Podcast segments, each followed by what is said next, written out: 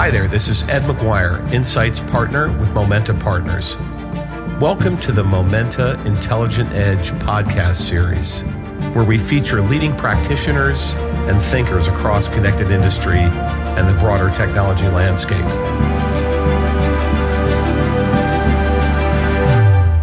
Good day, everyone, and welcome to another episode of the Momenta Edge podcast. I am Ed Maguire, Insights partner at Momenta Partners, and today our guest is Bill Schmarzo, who is CTO of IoT and Analytics at Hitachi Vantara and Executive Fellow at the San Francisco School of Management.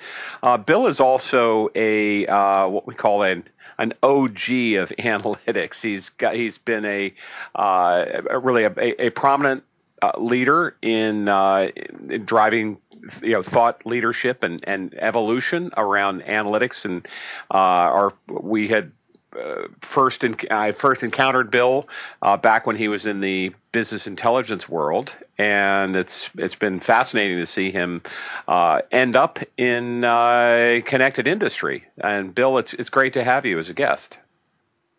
Thanks, Ed. Thanks for having me on board.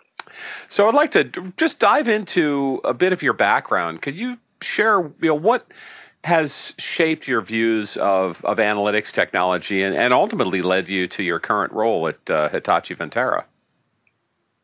Well, if if we go dial it way back, Ed, I think it's it's a situation where I've always been interested in numbers and analytics, and that probably goes back to my youth, um, being a big fan of baseball, following baseball like I did back in the old days, um, and even got hooked into this this game called Strat-O-Matic Baseball, which is probably somewhat like what's what the sabermetrics folks were doing around using uh, analytics to help play games. And I was really caught up in that that fad or that fashion, and uh, it really taught me that if you had a, a, superior understanding of the analytics, it gave you an unfair advantage in the game.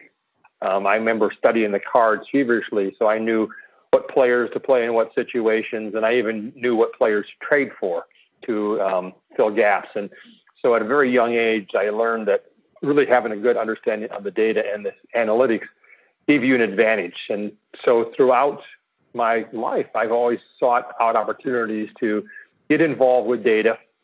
Um, but data to me is just fuel, right? It's I spend a lot of time in data, but data by itself kind of lays there limp on the floor. It's it's the analytics that gives it life. And so to me it's always been what what are the things that are buried in that data? What are the you know the trends and patterns and associations and relationships that are buried in that data that I can really use to my advantage. Great. So when you when you started working with with Strat-O-Matic, I mean, how did how did uh, what what led you to uh, work with data analytics? So so what happened is in, in college I got a um, a degree in math and computer science, and then got my my MBA in information systems. And all along I was really interested in this continuing uh, search to um, find ways to apply data and and of course, in the world of business, it's they're everywhere, right? There's opportunities everywhere. And so um, I got started out of college at Arthur Andersen, uh, back when they used to be Arthur Andersen, and I worked in their uh, MIC, the Management Information Consulting Division, and I worked with databases. I wrote some database algorithms to help uh, expedite the ability to pull data out of databases, and um, soon led to really my my Forrest Gump moment in my life. Right, everybody's life is is full full of Forrest Gump moments, right? Right place, right time, not because you're tall or from Iowa. You know, sometimes you're just lucky. And my Forrest Gump moment was in '84, and I stumbled upon this company called Metaphor Computers, who was really trying to define in those days what they call a decision support system. How did how could we help organizations um, better leverage all the data out there? And we just happened to be when when Metaphor launched was also about the same time that electronic point of sale data started becoming available. And so the uh, we went from looking at bi-monthly, you know, Nielsen audit data that is six observations a year across, you know, 13, 15 markets to all of a sudden having all this detailed transactional data about what people were buying, what they were buying in combinations, when they came. I mean, we knew also we knew so much more about our customers and their buying patterns and and and the effectiveness of campaigns and new introductions. It was one of those moments. It was if you if you were a data and analytics junkie, that was like being in a candy shop, a kid being in a candy shop. It was just unbelievable the stuff we could do with it. And very fortunate that I was working with, uh, while I was at Metaphor, we were working closely with, with Procter & Gamble, who ended up becoming our biggest shareholder. Um, and I was putting in the decision support systems across all different parts of Procter & Gamble. And in the process of doing that, I was being indoctrinated into Procter & Gamble's, you know, data-driven decision-making process. And it all kind of came together. So, so be honest with you, Ed, I, I got lucky.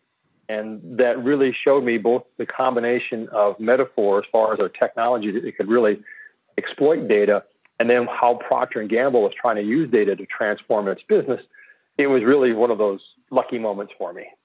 How did the lessons that that you learned early on really translate into an evolution through different types of technologies as as you as you evolved past executive information systems into you know early uh, you know early generations of business intelligence and and uh, up through uh, big data and, and AI. I mean, are there were there some f- foundational principles that are are still relevant today?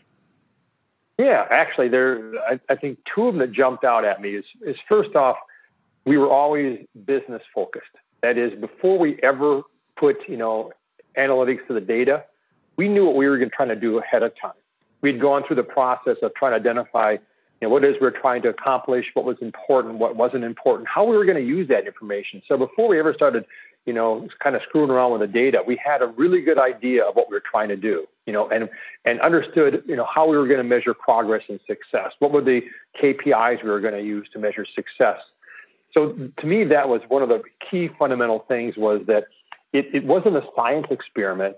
It was a business process that we were going to attack a particular business problem. And you know, some cases it was new product introductions. In some cases it was promotional effectiveness. In one case, we actually did some detailed analysis on some potential acquisition candidates for them. So we it was always around the business, and then we used that focus to figure out, you know, what data and analytics we were going to need.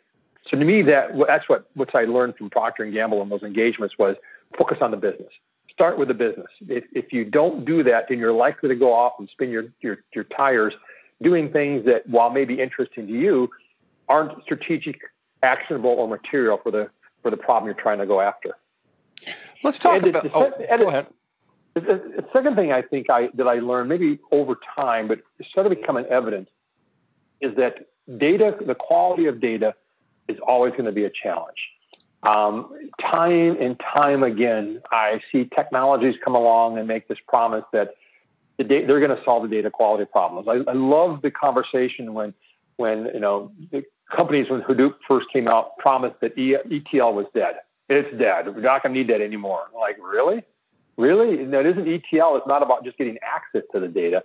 ETL is about how do you integrate it? How do you normalize it? How do you cleanse it and augment it and enrichment? It was people really don't think enough about how important data quality is. And in, in a time and day when we're trying to make really important business or even social decisions, you, you can't stress enough the importance of understanding what data you have, the quality of, of that data, and then what you can do to enrich that data in a manner that allows you to make better decisions.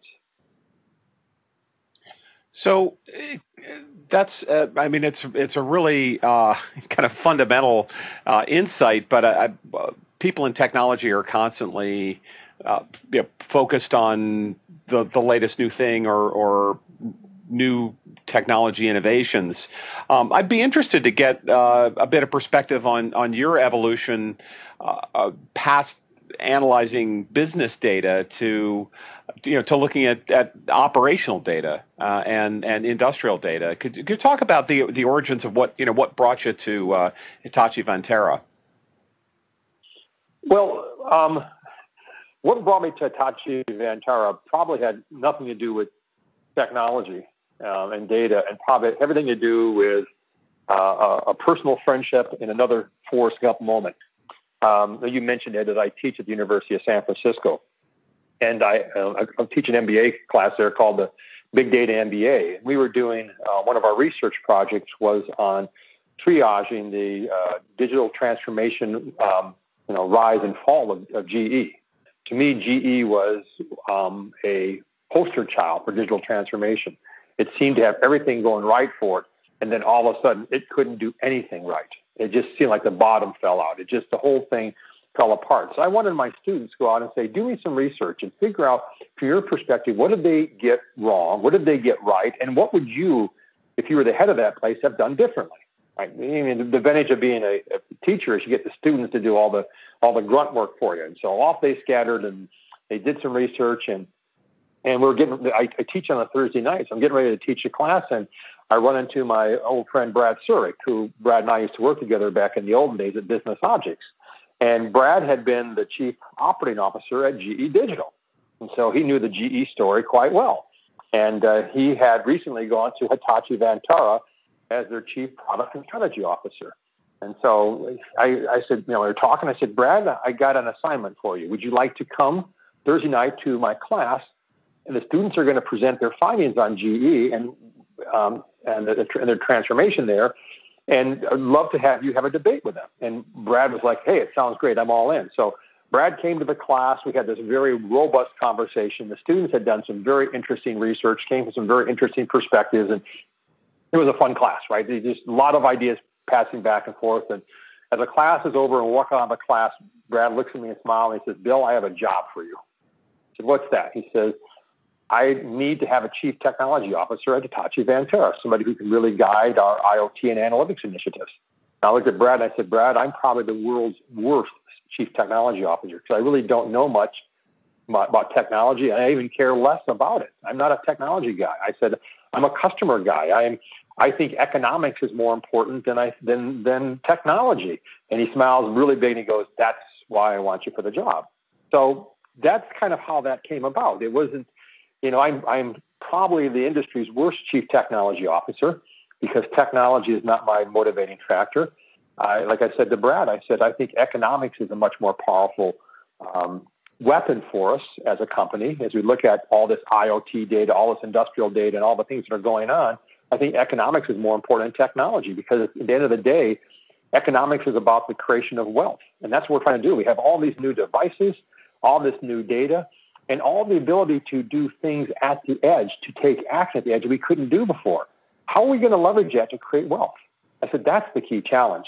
And so I got the job and I'm still there. well, I'd like to come back and and and dive a bit deeper into uh, Hitachi Vantara, but I'd love to get your perspective on you know how you see the the current state of the market and, and really how it's evolved over the past several years. You know, Ed, it's on, on one hand, um, you know, I'm of two minds in this situation. I think on one hand, I think there is a growing awareness of the business impact that technology can have, um, especially around how technology can can really help organizations to re, re-engineer their business models around creating new sources of customer and market value or wealth but we still start the conversation with technology. We still start the technology. I, I just had this this last week, this internal debate, and one of our product managers came to me and said, "Hey, we got a customer. Here's their data. Go find cool things." And I was like, "That's not how the process works." And I explained to them how the all the work that we do before we before we ever put science to data. Here is all the work that has to take place first, right? Do you understand? In detail the problem you're solving and what the who the stakeholders are and how it's going to impact them. Do you understand the KPIs and the metrics against which you're going to measure uh, progress and success? Do you understand the potential impediments? What you're going to do about it? Understand the risks of false positives and false negatives? Have you have you gone through a process to identify, validate, value, and prioritize the different decisions that are required to support that particular use case? So there's all these things that have to happen first, and it's not hard it's not hard, Ed. It just takes time. And we are impatient as a race, right? As a human race, we are impatient. We want instant gratification. I give you my data and do stuff with it. And we've seen this and since the whole Hadoop data science thing sort of broke out. Is Everybody thought if you just get a data scientist and give them some data, great stuff is going to happen. And great stuff didn't happen. It didn't happen. And so immediately they blamed the data science, they blamed the technology. And the whole problem started with the fact that we start with technology instead of starting with the business problem and really thoroughly understanding. Let me, you got me on a rant here, Ed, so it's your fault. But I remember this one project I remember I was, I was um, triaging, and it was about how this, um, they were leveraging uh, cell data from a, from a cellular phone system to um, better predict when customers were going to attrite, when they're going to leave. And the model was really impressive, right? They noticed all kinds of things. They, uh, uh, they, they found all these key variables about it. And ultimately, this data could have been very instrumental, not only, only in their customer acquisition and retention campaigns, but also in their strategy for where they're going to put cells. And they did all this work and they presented it back to the business users, and the business users looked at them like they had lobsters crawling out of their ears. I'm like, this doesn't make any sense to me. I don't understand how I would use it. I don't understand how this would support the decisions I'm trying to make. So they'd done all this great work, had built these fabulous models, really impressive. And the users looked at it and said, eh, I can't use it. And it was done. Conversation over. Right? And so we, we don't seem, Ed, to ever learn from that. And here's the reason why this is such a travesty is because it's the business users who really understand the decisions they're trying to make. And here's kind of the kind of the, one of the secret sauce things. These business users have been making these decisions for years, maybe decades. And a lot of them use little heuristics to help them make decisions. If we can uncover those heuristics, we have a chance to change, to turn heuristics into math and scale it out, to prove out those heuristics. And so by bringing the business users into the process right up front, not only do you build better analytics because you now have better insights into the kinds of things you're trying to do with the data and the kinds of decisions you're trying to make, but more importantly, or equally importantly, is from a cultural perspective, the business users now feel like they're part of the solution. How does the process of, of uh, advocating a, uh, a, business value approach differ when you move from you know working with data that's you know that's generated by business applications to industrial applications where or, or, or, industrial data where you have you know a very different operative paradigm at work at least uh, around the you know the systems that are are designed for for resiliency. And you may have have uh, you know very different cultures uh, in in operational technology versus information technology. How do you how do you bridge that, and what are some of the some of the lessons that that that may be applicable from the um, from working with business data? So the the operations personnel, they're all from Missouri. Show me. Right? They they they want to see how you can help them. Now, again, that requires a lot of work up front to understand what it is they're trying to accomplish, to really understand and walk in their shoes. That means you're going to get up at you know 3 a.m. in the morning and walk through the factory with them to understand what kind of problems they're trying, what kind of maintenance problems they're trying to solve, and how they're going to do it. Right? It's you you really have to walk in their shoes. And unlike you know meeting with business people whose whose shoes are you know uh, you know black wingtips and in a fancy office, these people live in, you know, cornfields in the middle of Iowa who are trying to do maintenance on wind turbines, or they're in the factory somewhere. Right? So you you have to get out and you have to be part of their process, and you have to understand how they work. By the way, design thinking, persona development, customer journey maps are all wonderful ways to really understand what it is they're trying to do, so that you can better understand where and how you can apply data and analytics to help them do their jobs better. So you have to really be involved in them. You got to be, you got to wear the, you know, the hard hats and walk through the mud with them to really understand what's going on. The other thing I would say, Ed, about this, so that's that's step one, right? You got to walk, literally walk in their shoes. Um, so they understand you under, not only they see that you're involved, right? Show me that you care, but you're also learning all these key aha moments, all these key little heuristics that can actually make your analytics better. The other thing I would say, and this is sort of not along that question you asked, Ed, but the thing that makes IoT for me so interesting, it isn't just about the data. It's about my ability to act on that data at the edge. I'm not just collecting data. I mean, if, if I was just collecting data and dropping it into a data lake and doing, you know, predictive maintenance and demand forecasting sort of stuff. That's I don't even consider that IoT. I consider that big data, right? Where IoT becomes IoT is the ability at the edge to stream, aggregate, summarize, analyze, and act at the data at the edge. Not having to bring it back to you know some data lake to do some analysis, but the edge itself.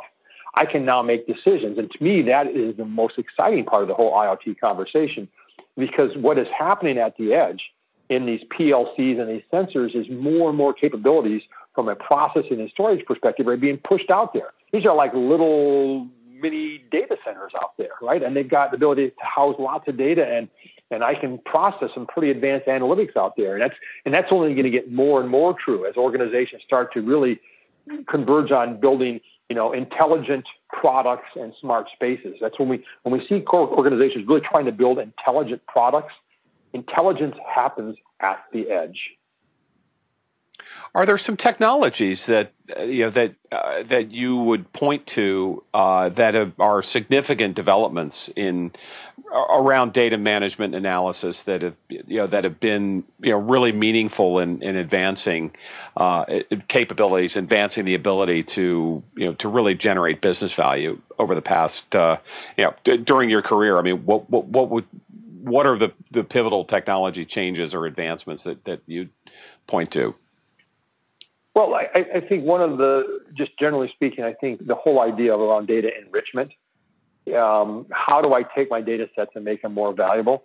And, and that's more than just you know accuracy and and granularity and latency of the data.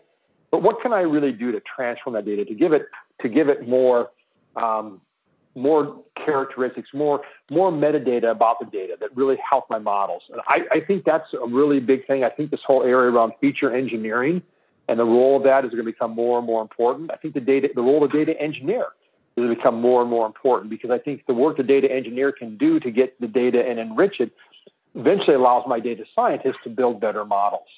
So I'm not sure it's a technology per se, as more than it's a, it's almost a discipline that the data engineer and feature engineering, that the skills that are happening there, um, I think are evolving pretty quickly. Of course, we've got much more powerful technology. The, the technology, you know, the processing power, um, you know, the, the CPUs, we've got, you know, AI specialized CPU or machine learning specialized CPUs. Um, you know, storage keeps getting cheaper and cheaper and smaller and smaller. So all of these different technology evolutionary things are are happening at a point in time where I think it's going to allow us to do more with that data quality data enrichment challenges. Again, it gets back to that very fundamental question, how rich is your data? How accurate? If the data you have isn't accurate, you're not going to get good results. And I can dramatically improve the quality of my analytic models by enriching the data, bringing in other data sources and blending them together, twisting them together, you know, meshing them together. So to me, that's not specifically a technology per se, as much as it's a discipline of folks who are leveraging advances in technology to make that data more valuable.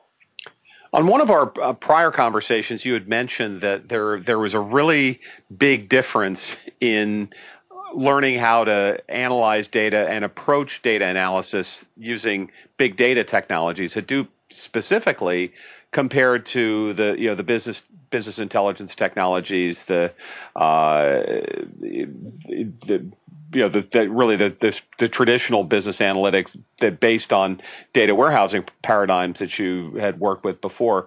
You know, how was big data different for you know for you, and and and what were some of the lessons that uh, that you had to learn when you started working with Hadoop?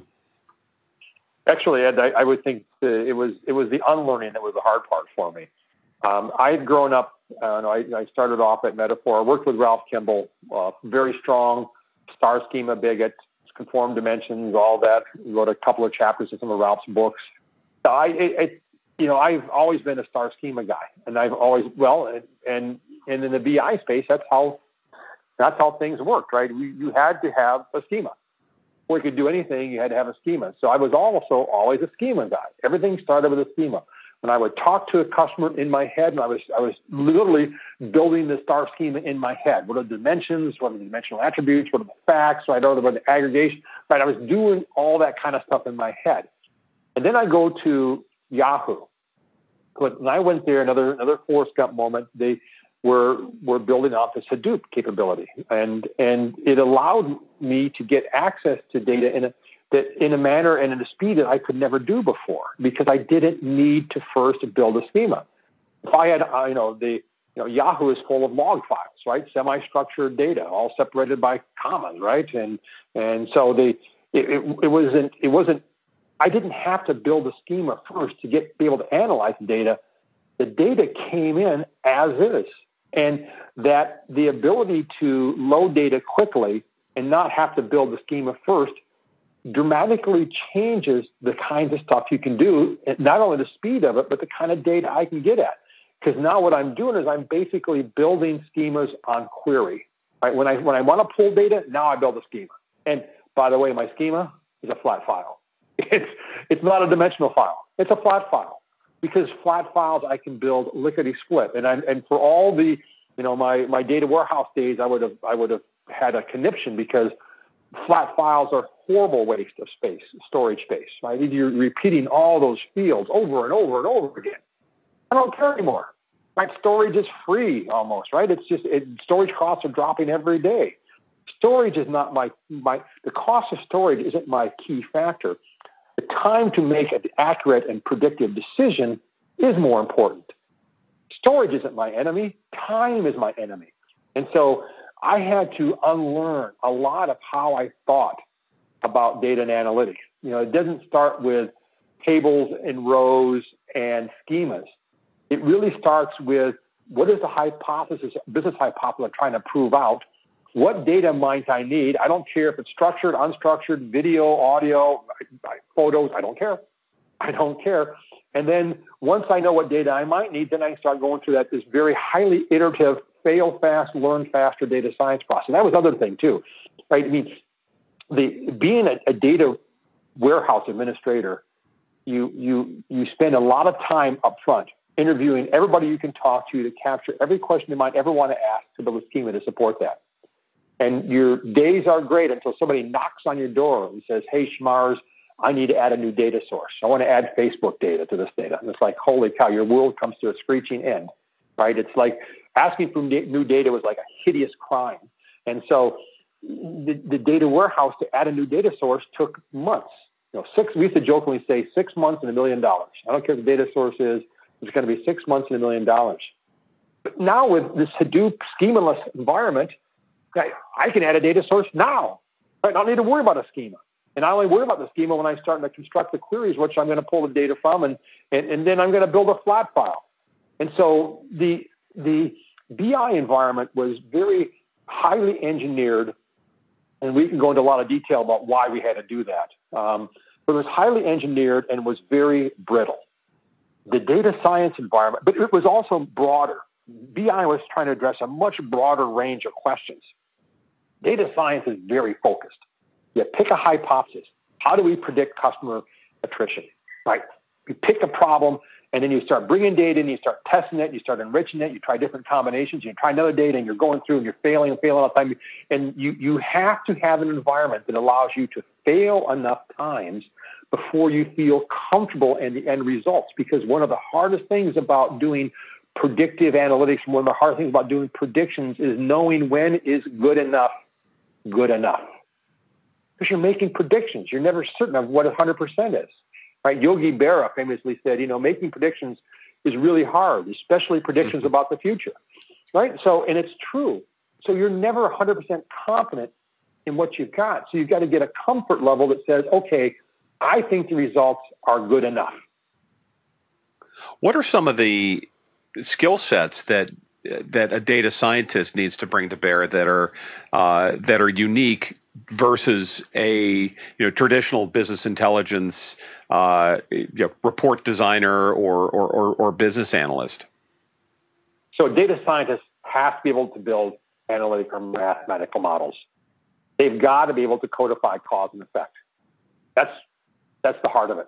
Right? They're they're they're building building models that tell them you know they're what is likely to happen. Um, they got to understand the um, you know goodness of fits and p values and t's and f values and things like that because they got to understand again when is good enough good enough. What is the cost of false positives and false negatives or type 1 and type 2 errors. So, but the, the key thing is they actually have to codify cause and effect. You've got to build models. At some point in time, you've got to build a mathematical model. Um, when you do BI, you don't have to do that.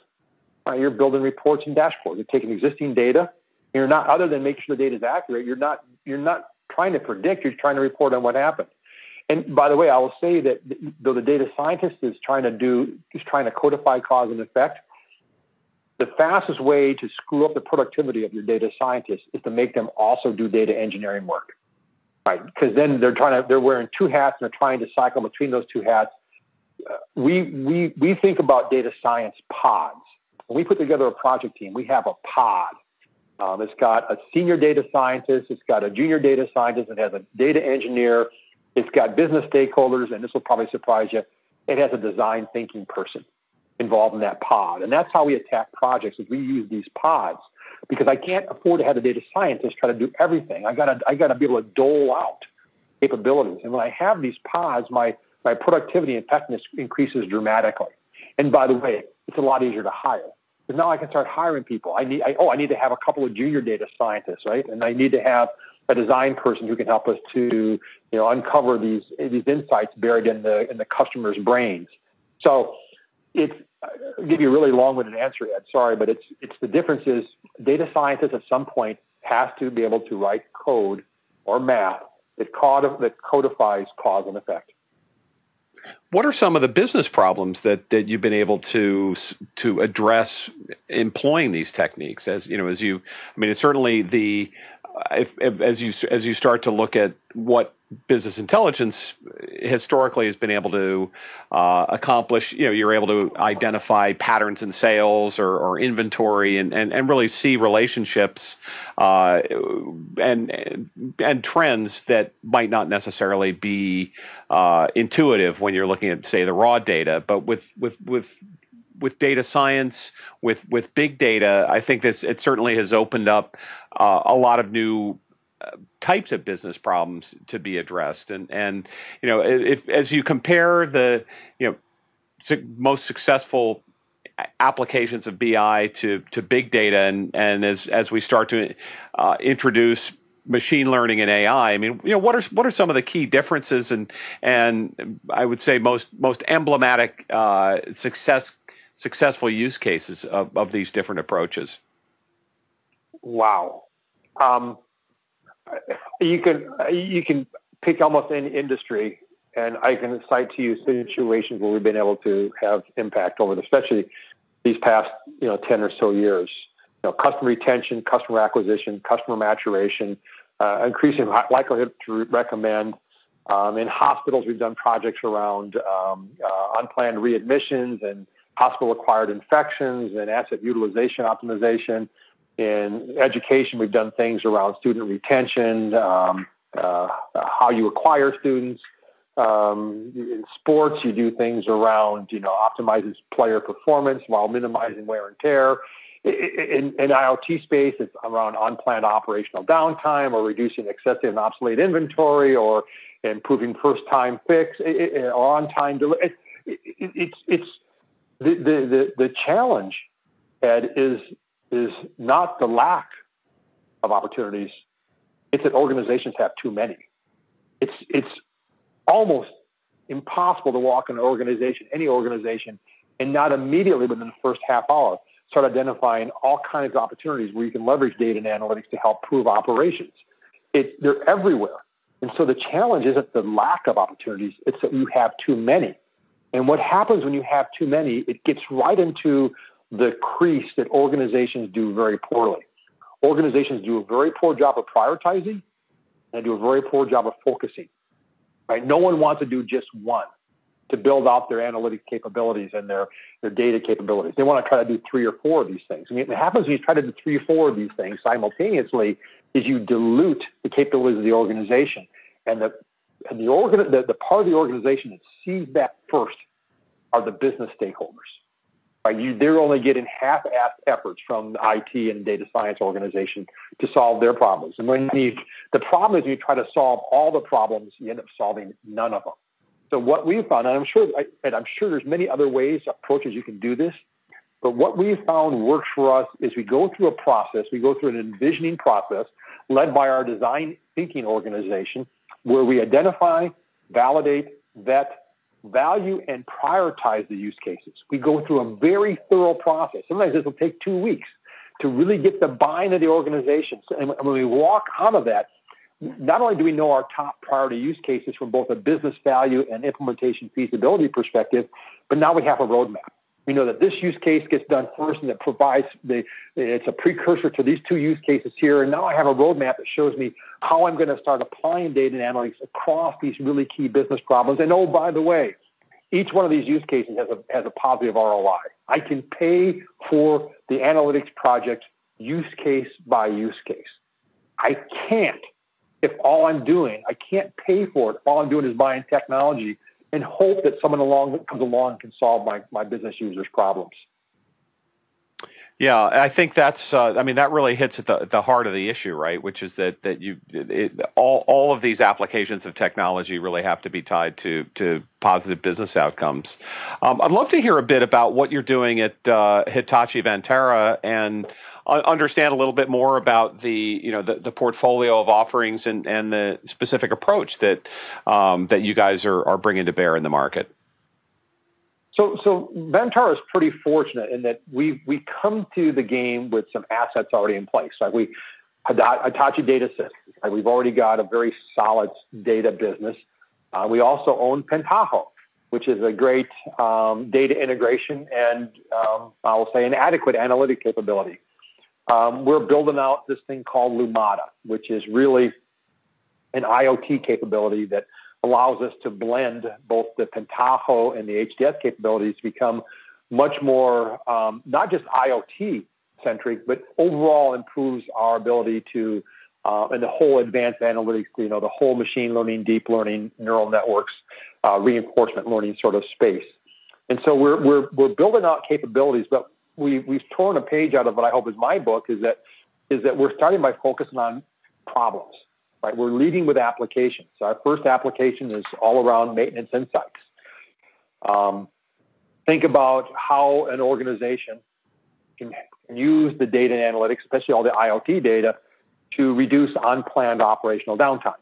Operational downtime, whether you're a fleet of trucks or an airport or an airline or a, an entertainment venue, whatever it might be, unplanned operational downtime costs you dollars, right? Um, both hard dollars as well as you know soft dollars or unrelated dollars and things like overtime and, and inventory. It also costs you on user satisfaction, right? So there's so we're focused on maintenance insights first to really help organizations to reduce unplanned operational downtime. And getting that sort of a laser focus allows us to make certain that what we're building from, at least from my perspective, the data and analytics capabilities are very much focused on that. Uh, we're focused on what technologies, what analytics, what data do we need, what enrichment techniques do we need, what data engineering techniques do we need in order to really help to better predict and reduce unplanned operational downtime. And that that problem in itself, of course, there's all kinds of sub use cases that go underneath that operational down, reduce operational downtime, right? When you wait, what part, what parts need to be fixed? When is it going to be when did you have to fix it? What's the severity of that, right? What's the what happens if you wait an extra day? Who's going to fix that? What inventory do I need? What consumables do I need, right? So it has this cascading impact where solving just that one problem has a whole series of decisions that support it, and we want to basically improve the effectiveness of each and every decision we're making because they're all interrelated. And if we can do that, we get this huge synergy effect that really does help to drive and reduce unplanned operational downtime.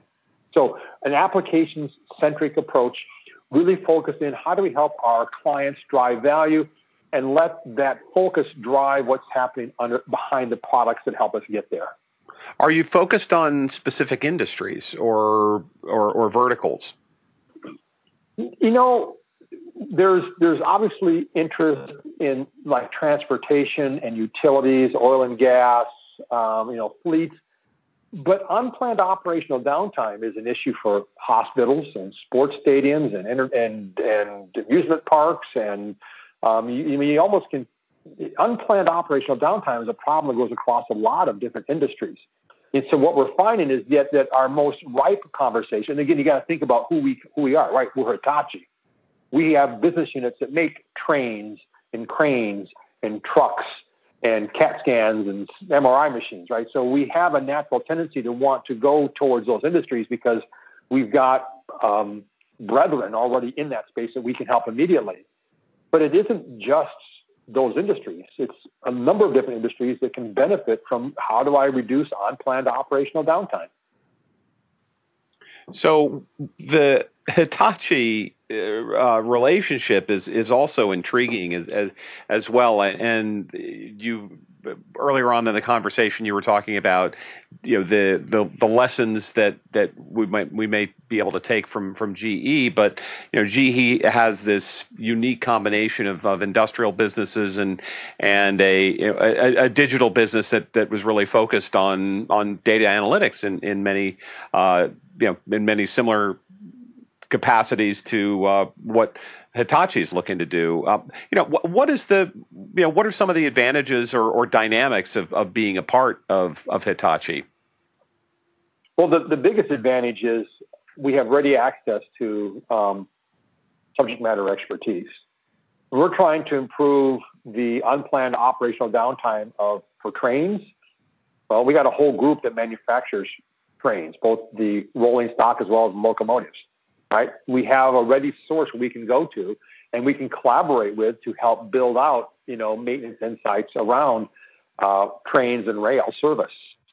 Um, same thing with, you know, Hitachi has a healthcare unit that, that manufactures, you know, CAT scan machines and MRIs machines. So again, we, we have this ready source of subject matter expertise that really can help us to prioritize, identify, and value and prioritize the use cases that we're going after.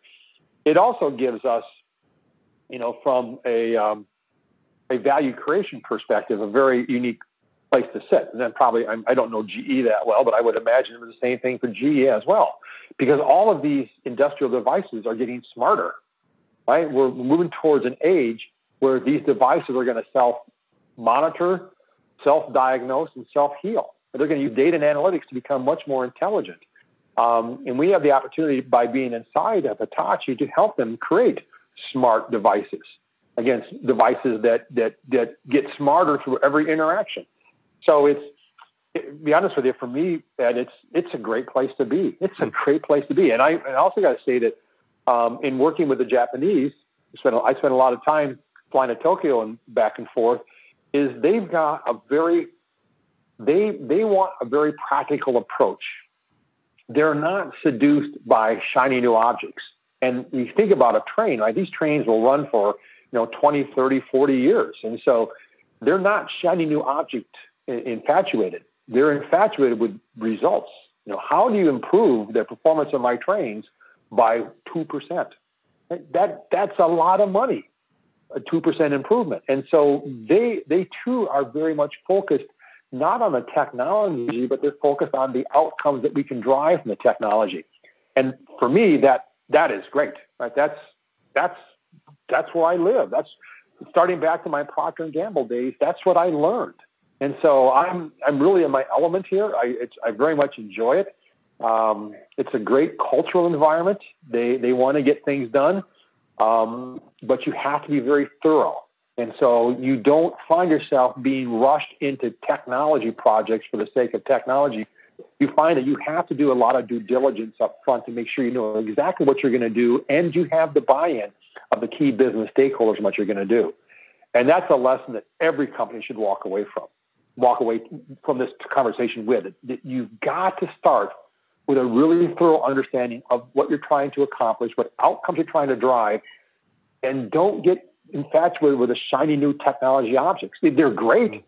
but they're enablers. Right? I, I, just I'm writing a blog right now about you know do or do not. There is no enable. Right? To, to kind of steal from Yoda. Right? Enabling is not where it is. You got to do something, and so having these enabling technologies is not sufficient. It's how you're using these enabling technologies to drive business outcomes. That's what's significant. And, that's such a it's such a key theme that, that comes up in, in the, the conversations that we've been having on our uh, on our podcast. I, I, I do want to turn the conversation to uh, to a technology once again, but uh, really to get your your thoughts on the potential business impact and misperceptions around artificial intelligence and, and machine learning in particular. I mean, this has been it, 2018 in many respects has been a, a, year where AI hype was and fear is probably over the top. But I, I'd love to get your take on the applicability and the value potential of, of the of the technologies uh, and some of the misperceptions that you see out there. Well, I, I, so Ed, I'll start off right off the bat by struggling with, with what AI is. Right? I, I can't find an AI algorithm. I can find machine learning algorithms, right? Supervised, unsupervised, or reinforcement. I can find, you know, neural network or deep learning algorithms out there, but I can't find an AI algorithm. Well, what is AI? Well, to me, AI is a categorization of all these other different technologies, whether it be supervised machine learning or antagonistic machine learning or blah blah blah machine learning. It's, it's, it's an overarching category. And there's a lot of things you can do with machine learning that aren't going to lead to evil robots roaming around the, the streets of Palo Alto. You know, we already got all kinds of other problems in Palo Alto. We don't need evil robots. And so we, we way over dramatize what's going to happen here. And you, and, and we, the, the benefits that we're going to see in the short term will be impressive but not not the kind of things that are going to make for good movies, right? The you know the ability to use machine learning to be able to identify when a part's likely to wear out, so you replace it before it wears out. They're probably not going to make any movies about that, right? But that's a big benefit, right? The the ability to flag um, potential fraudulent activities or fake news. Well, maybe fake news might be big news, but but you know these are things that are going to happen with these technologies and they're not very awe-inspiring. Again, they don't sell a lot of tickets uh, at the movie theater, but that's the practical story. What's going to happen is organizations are going to be using these technology around certain areas of the business and start seeing lots of benefits. And what's going to happen when you start seeing business benefits when one organization sees somebody using machine learning to improve their operational performance, well, they're going to raise their hand and say, me next me next. And we'll, I think we're going to start seeing a very um, evolutionary approach for organizations adopting machine learning, uh, deep learning, reinforcement learning, and integrating them into the organization to drive outcomes. I, I don't think we're going to get to a point where um, you know it's going to be movie re- worthy, but I do think that we'll see eventually at some point in time where organizations will start creating smarter products. I like to use this term self monitor, self diagnose, and self heal. Right? If you these cars as you're driving them will start flagging, oh, this part's going to wear out, and and if it's an autonomous vehicle, heck, it might it might drive itself when you're sleeping at night down to the service station, have this part replaced, and then come back home. All right, that's kind of cool. Um, but I'm not going to make a movie about it because it's just it's pretty blasé in, in what it's trying to accomplish. So I I think the overhype in AI does us a big disservice, but you know, it sells papers. It's, it drives eyeballs. I get people reading my blogs when I make some uh, you know outrageous, provocative claim. Hmm. But in reality, it's it's it's nothing's going to happen in this space that's going to be um, movie worthy, in my opinion. At least in the next few years. Right, and it's it's mostly about business value and and the, the predictive capabilities of of of yeah. applying algorithms. I mean, think think at how how long as an industry we've been happy with retrospective reports on what happened. That's that's the that's the the the the, the, the fame of our industry is that we oh we build better reports and dashboards to tell you what happened we've made not a lot of progress on predicting what's likely to happen. I mean, there are organizations out there who have done a nice job of it. You know, Netflix telling you what movies you probably should be looking at, Amazon telling you what books you should read, right? Um, you know, eHarmony telling you who you should be marrying, right? There, there are some nice stories out there, but overall, they're the exception, not the rule. And so we have a long ways to go. We have to jump over this chasm where we're satisfied with just getting reports on what happened. We need to demand more We need to demand more from our data and from our from our analysts. It says, you know, don't tell me what happened. That's like driving my car with a rear view mirror. Tell me what's likely to happen. So tell me what I should be focusing on. Become more predictive. And so I think as an industry, I, I, hope we're getting ready to jump over that analytics chasm and start becoming more predictive, more prescriptive, more real time. But most organizations aren't anywhere near that yet. Well, I'd love to uh, shift the uh, shift the focus to to your predictive capabilities and and get a sense of. I mean, as, as you look forward over the next uh, several years, I mean, what you know, how how do you see the industry evolving, and, and are there are there some uh, some outcomes that uh, that you're particularly optimistic about? Well, I I think we're going to start seeing more and more um, success stories there's when we're seeing them already where organizations have taken what I consider the right approach around outcomes. Um, I think we'll hopefully, God, I say this and I know it's not going to happen though. I, I mean, that we, we, we stop chasing the shiny object, but the shiny object this past year was, was blockchain. Right? Everybody had to have blockchain. And now next year it's going to be quantum computing, right? And know, and that's how that technology is going to solve all mankind's, mankind's problems. I, I, my prediction is we will continue to chase the, the shiny objects, um, but that smart organizations will realize that that is not a means to an end, or it's only a means to end. It's not the end, and that one by one organization will start focusing on the business outcome. And here's my prediction. Like I said, if I had to make one, I think the big dramatic improvements are not going to happen at the large organizations. They're going to happen at the medium to medium-sized organizations. And the reason why there's a better chance for medium-sized organizations to have success with all these quote unquote AI technologies is because you have the ability to enact cultural change, to drive alignment and adoption around the use of analytics that drives business outcomes.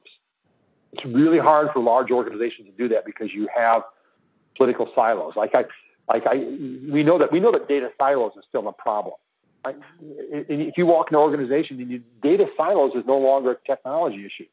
That's a cultural issue. That's somebody doesn't want to share their data. And so I, I don't think the large organizations are going to take us to the promised land. I think it's these small and medium-sized organizations who realize that they that we've democratized AI and, and, and data science, and they have equal access to the same tools that anybody else does. And instead of worrying about, you know, do I have as many data scientists as Joe Blow, they're more focused on how am I driving business value. So my, I don't think it's a prediction, Ed, as much as a hope that organizations realize that the, in, in the end, the conversation, the real value isn't around the technology, it's around the economics. Now that's that's a great insight, and I think there the the point here that these small to smaller to mid-sized organizations that have less, I would say, or fewer organizational barriers or organizational obstacles are, uh, in your view, right, they're much better positioned to see more substantial gains than the uh, than, than, the companies that are you know so big that they they they trip over their own shoelaces, as it were. Yep, I, I to me that's that, I, I, and I have experience. I've seen a lot of really interesting, you know, medium-sized organizations who had a um, a visionary CEO who have done some very interesting things. Now, they don't they don't again we don't make movies about them, but they are they are driving the business and are having lots of success um, at a much higher rate than we're seeing very large corporations. But like you said, can't seem to get out of their own way, or especially the political infighting that stops these organizations from being successful. Well, there's also a lot of uh, innovation among small companies, and would love to get your thoughts on on any interesting uh, startups or, or, or, smaller companies that you might ha- have your eye on. Well, the the general category of of auto ML um, really has me intrigued. Um, I'm I'm I'm optimistic. I, I actually got a, a, disclaimer here. I serve on the board of of Big Squid. They're an auto machine learning company, um, and I really enjoy and excited about what those companies are doing. I think, I hope that they have the ability to do to machine learning what Tableau did to data visualization. Right? Tableau was really successful and continues to be successful in taking and driving data visualization down to the common person. Any business person can use Tableau and get a good feel for what's in the data. I'm hoping that that auto machine learning can do the same sort of thing by introducing some ways to automatically do some machine learning. Now, it's not just about the machine learning. There's going to have to be a lot of um, education in the results so people know what they're getting out of these machine learning algorithms. But I think the auto ML thing is a very interesting space, and I expect to see um, more and more adoption and growth in that space. And probably the ultimate complement for a lot of those companies, maybe when they get acquired, is to get stuck inside bigger technology organizations to transform how these organizations are taking advantage of the data they're collecting. So to me, that's that's the one space I find very interesting. Great. And the my last question, I always like to ask for a recommendation of a uh, a resource or or something that you would share to uh, to you know to a friend or colleague. Not uh, doesn't necessarily have to be tech related. Well, um, so here's I I've actually I'm I'm I'm not much of a book reader. Um, I, I really like to get most of my learnings from a lot of the research that's published pretty freely on Twitter. Um, and in fact, in my spare time, I like to I watch the TV series Portlandia with my wife because I used to live in Portland, and it's parts of it are, are are just just too true to life. It just makes me laugh. But over the holidays, I was given two books. Um, a book called The Runaway Species, which is really a, a design thinking kind of a book about how how creativity is formed by taking existing ideas and bending them, breaking them, and blending them. And I and I, I read the book and I thought it was very, very apropos for the things we're doing. And I was also given the book, the book of why, which really is more of a data science kind of book that talks about you know um, causation versus correlation and things like that. And I've I've been reading both these books simultaneously, and I found the the the overlap in how they think about creativity, one from a cultural perspective, the other one from a data perspective, to be very, very powerful. In fact, I'm in the process of writing a blog roughly titled um, Design Thinking Humanizes Machine Learning. It talks about how these two areas really come together when you start blending um, these. think about what is what is what does data science do? Data science discovers the criteria for success buried in the data and design thinking dis- discovers the criteria for success in the minds of the users. They they both they use different techniques, but they're both very iterative focused, fail fast, try things, mock-ups, illustrations, those kind of things to really um, get the juices of the organization flowing. Because a lot of the knowledge we need is already hinted at by what's buried inside the tribal knowledge. And so I, am doing a weird thing. I'm reading these two books simultaneously. I read one chapter from one book to another chapter from another book, and it's very, very unlike me, Ed, to read a book. But I, um, I, I've done something different here because two different friends from two different perspectives gave me two different books that I found in the end. I guess I'm blending them together to steal from one of the concepts in the book. I find these two uh, books very much blend together. Fantastic. Well, those are those are great recommendations, Bill. And uh, again, we want to thank you for for joining us. Uh, this is Ed Maguire, Insights Partner at Momenta Partners, with another episode of our Edge podcast. And our guest has been Bill Schmarzo, uh, CTO of IoT and Analytics at Hitachi Vantara. Uh, Bill, thanks again for joining us. Hey, Ed, thanks very much. I love the conversation. A lot of fun. And oh, by the way, Happy New Year to you. Happy New Year.